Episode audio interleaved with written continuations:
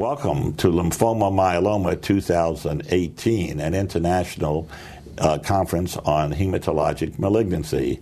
I'm Dr. Morton Coleman, chairman of the conference, and I am happy to have with me today Dr. Ruben Niesvizky, who heads up our myeloma section at Weill Cornell Medicine. He's also the head of the myeloma sessions here at the conference. Ruben, welcome. Thank you. Uh, it was an exciting day today in myeloma. Uh, we learned a lot about precision medicine in myeloma. Would you care to comment on how we're now using precision medicine in the treatment of multiple myeloma? Indeed, we had a very exciting day, uh, and we had the session divided into three uh, sessions uh, uh, principally three sessions. The first one was on uh, precision medicine, the second was immuno-oncology, and then the third in, on therapeutics and hope for uh, curing the, the disease. Um, in the precision medicine uh, uh part, we were fortunate to have excellent speakers, and uh, the the bottom line is that um, the the ability to uh, gather the genomic information is now yielding therapeutic benefits, uh, not only from the perspective of uh, prognosis uh, and planning, but also uh, for the treatment selection. Um, examples were given of uh, patients who have multitude uh, or panoply of um, mutations that uh, cannot be har- harnessed for treatment, whereas in on other uh, occasions, specific mutations can be found in 5 to 10 percent of the patients, and those mutations can be harnessed to incorporate into treatment not only as single agent for a BRAF mutation, but uh, uh, uh, using CDK4/6 inhibitor in combination with KRAS or, or BRAF uh, specific drugs to elicit long-term responders in patients who have already refractory disease. Um, the challenge is uh, be, uh, the ability to do it in a generalized way, given that mutations are multiple, the disease is heterogeneous, and cannot uh, be um, uh, fa- mutations which are actionable cannot be found in all the pa- in all the patients. But from a practical point of view, if you're a clinician practicing in a small town uh, treating a myeloma patient, uh, how real is it to use uh, next generation sequencing? Well, right right now we are not not uh, prime time, but certainly that will, will be part of the future evaluation, not only from the pers- diagnostic perspective, but eventually might be even uh, be used for minimal residual disease. Now, that's not only uh, um, important uh, from the uh, precision medicine aspect, but remember, anaplastic cells, neoplastic cells have the ability to produce neoantigens, and so information gathered from genomics can be also utilized for the uh, recognition of neoantigens that can be uh, um, utilized in the immuno-oncology arena. And since we're talking about precision medicine, where do you see the role of MRD? Uh, first off, is uh, is an MRD a minimal residual disease, a measurable residual disease, whichever you want to call it? Is it in, is it the same if you achieve this with uh, novel therapy versus transplant? And secondarily, how important is it in turn in your deciding how to treat and what to treat with? One of the most exciting parts of the of the meeting in the basic science uh, and uh, translational science part of the of the meeting was uh, particularly the uh, controversies on uh, minimal residual disease and MRD, and uh, the data is informing us that. Uh, MRD uh, is an important uh, parameter um, to be evaluated. It can be predictive of um, outcomes, and it appears that therapy, regardless of what kind of therapy it is, uh, if it's with high dose therapy or combination therapy, the important thing is to reach that uh, complete remission with uh, minimal residual disease at the lowest uh, uh, tumor burden possible. But there is still a lot of uh, areas to be developed like standardization, um, uh, technical uh, uh, wide ab- availability, and understanding of the techniques uh, of MRD, the timing, and um, the information to be used either to uh, evaluate for complete remission, for duration of therapy, for maintenance, for transplant or non transplant. Still many questions to be addressed. But there is some controversy about it. Do you think it's, prime, it's already reached prime time for use in the general clinic or in settings other than uh, research studies?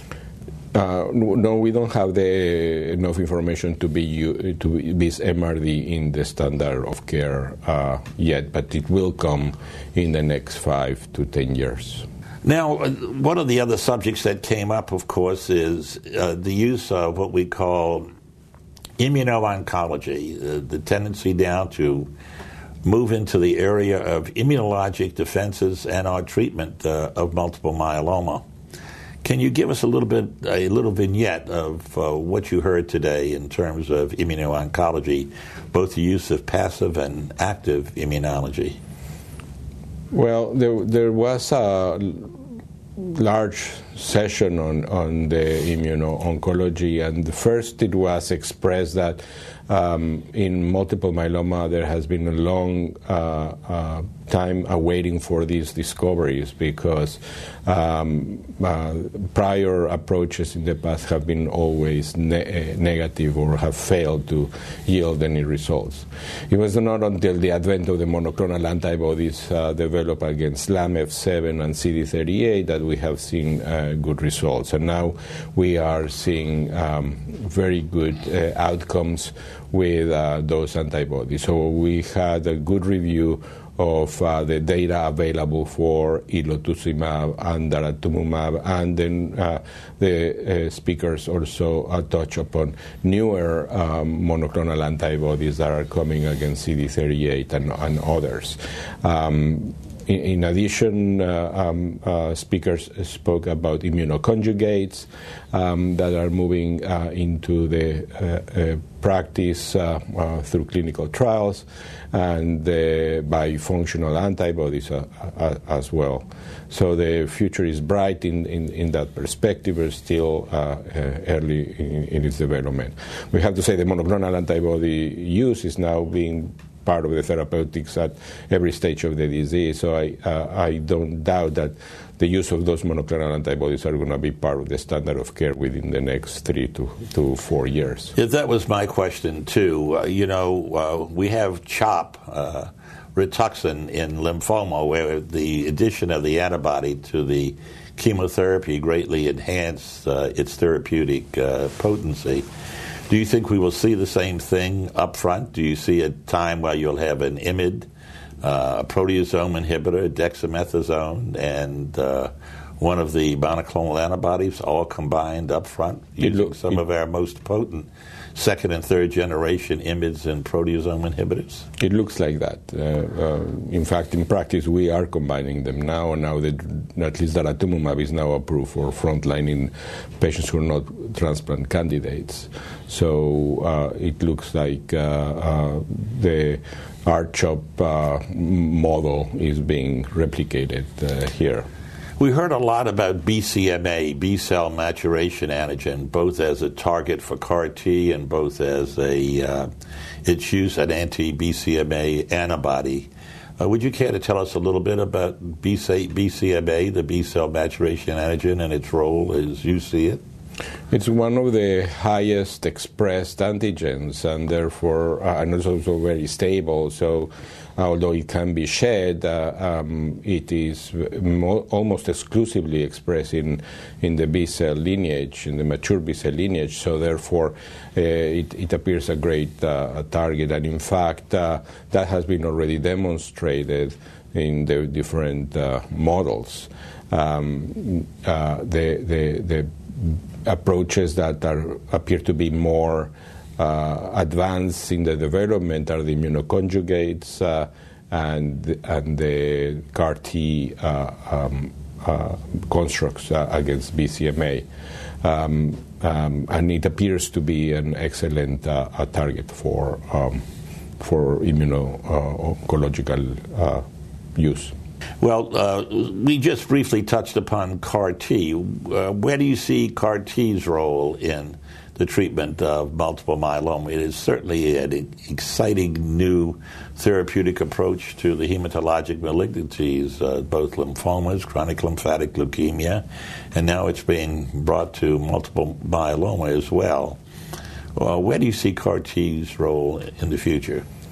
Well, it is certainly exciting to see uh, a wide variety of constructs being developed, uh, um, not only with one uh, target in mind, but maybe with uh, double or triple targets, with more stable uh, uh, systems.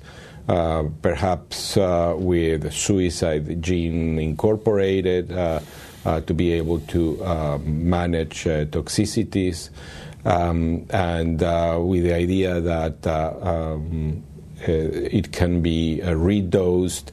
The data on available only was first on human against uh, uh, BCMA, and it was very promising to have patients who were highly refractory, showing very deep responses and progression-free survival superior to whatever was expected in that population of uh, of uh, uh, patients.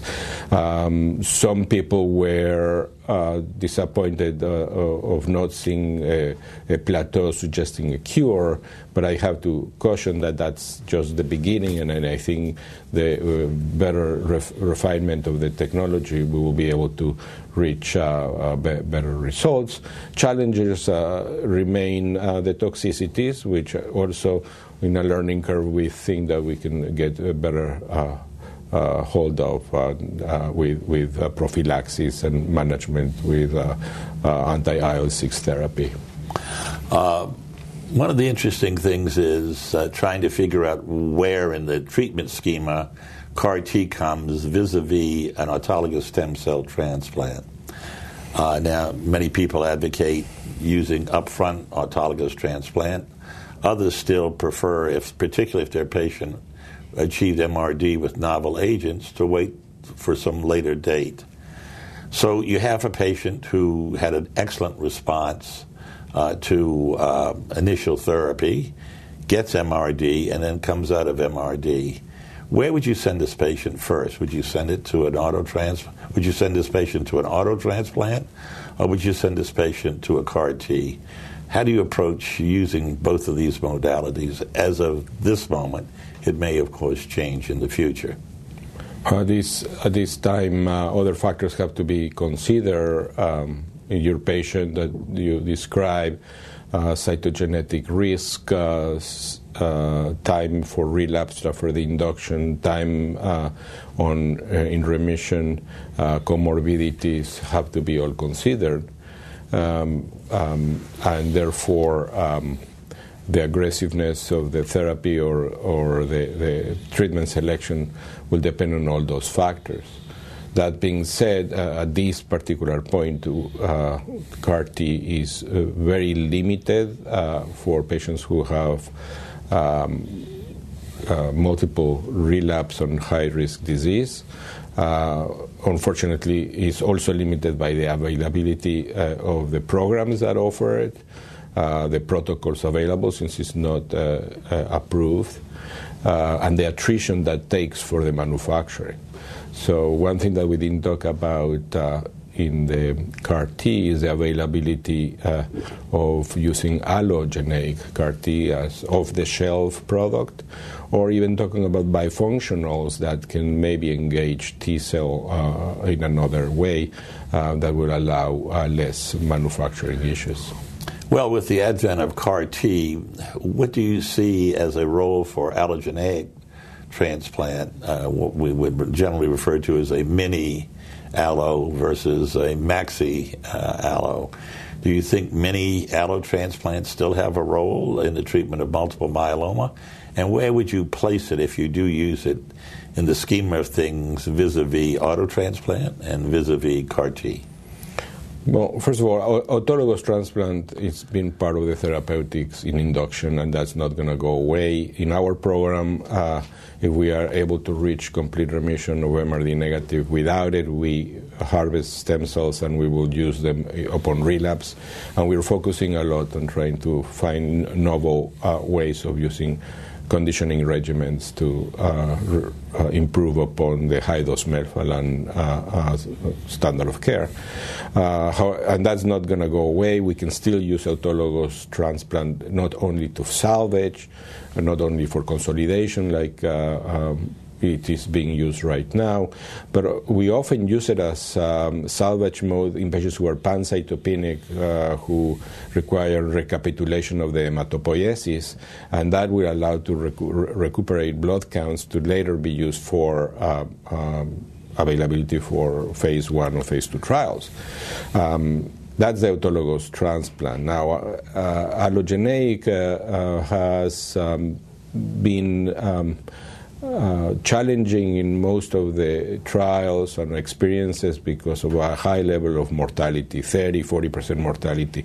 But now also that, uh, with the technology uh, to prevent uh, uh CMV infections other viral infections and to prevent graft versus host disease has de- decreased the, the morbidities of the allogeneic uh, uh, programs, and therefore um, it is not uh, unheard of uh, that a patient with high risk in first or second relapse, uh, being a young patient, can be still considered for allogeneic transplant. In fact, uh, we have a handful of patients who have gone through that route, but still is a minority of patients. Now with the CAR T, um, being the, the data showing such a great efficacy, we will have to wait for it to mature or how do the no, novel generations of CAR T uh, perform.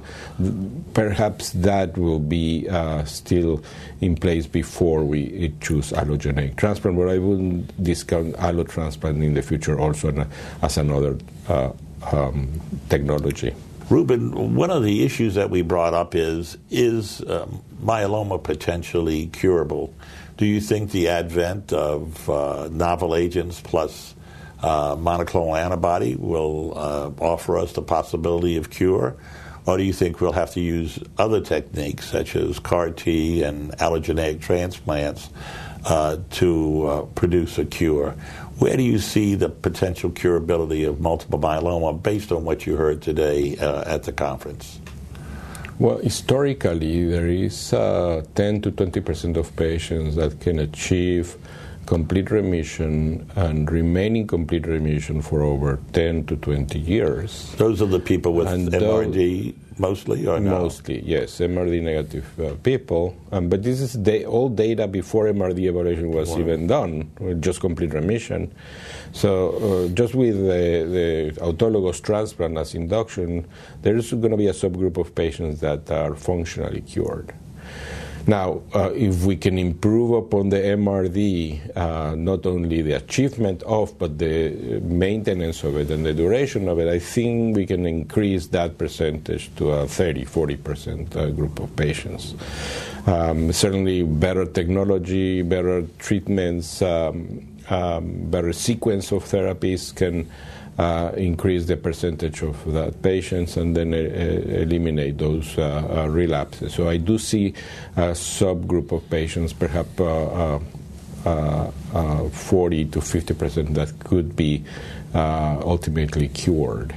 Um, there's still uh, a lot to, work to do on those patients who do not achieve MRD uh, negativity, those patients with have high risk, um, uh, and uh, those patients who remain with uh, positive imaging after treatment. So um, there's potential for cure, um, but not we're not there yet. Now, there is also um, the, the, potential of trying to approach with aggressive treatments early in the precursor uh, uh, state, MGUS and uh, smoldering. And uh, Dr. Mateos presents uh, her data um, it is intriguing that um, earlier treatment can achieve higher response rate, less chances of mut- uh, mutation and heterogeneity, uh, um, and maybe that will be another approach for to offer the cure. Thank you, Dr. Niesvizky, for your observations. Uh, Ruben, uh, we very much enjoyed hearing what you had to say about today's session on myeloma. I am Dr. Morton Coleman, wishing you good day from Lymphoma Myeloma 2018 here in New York City.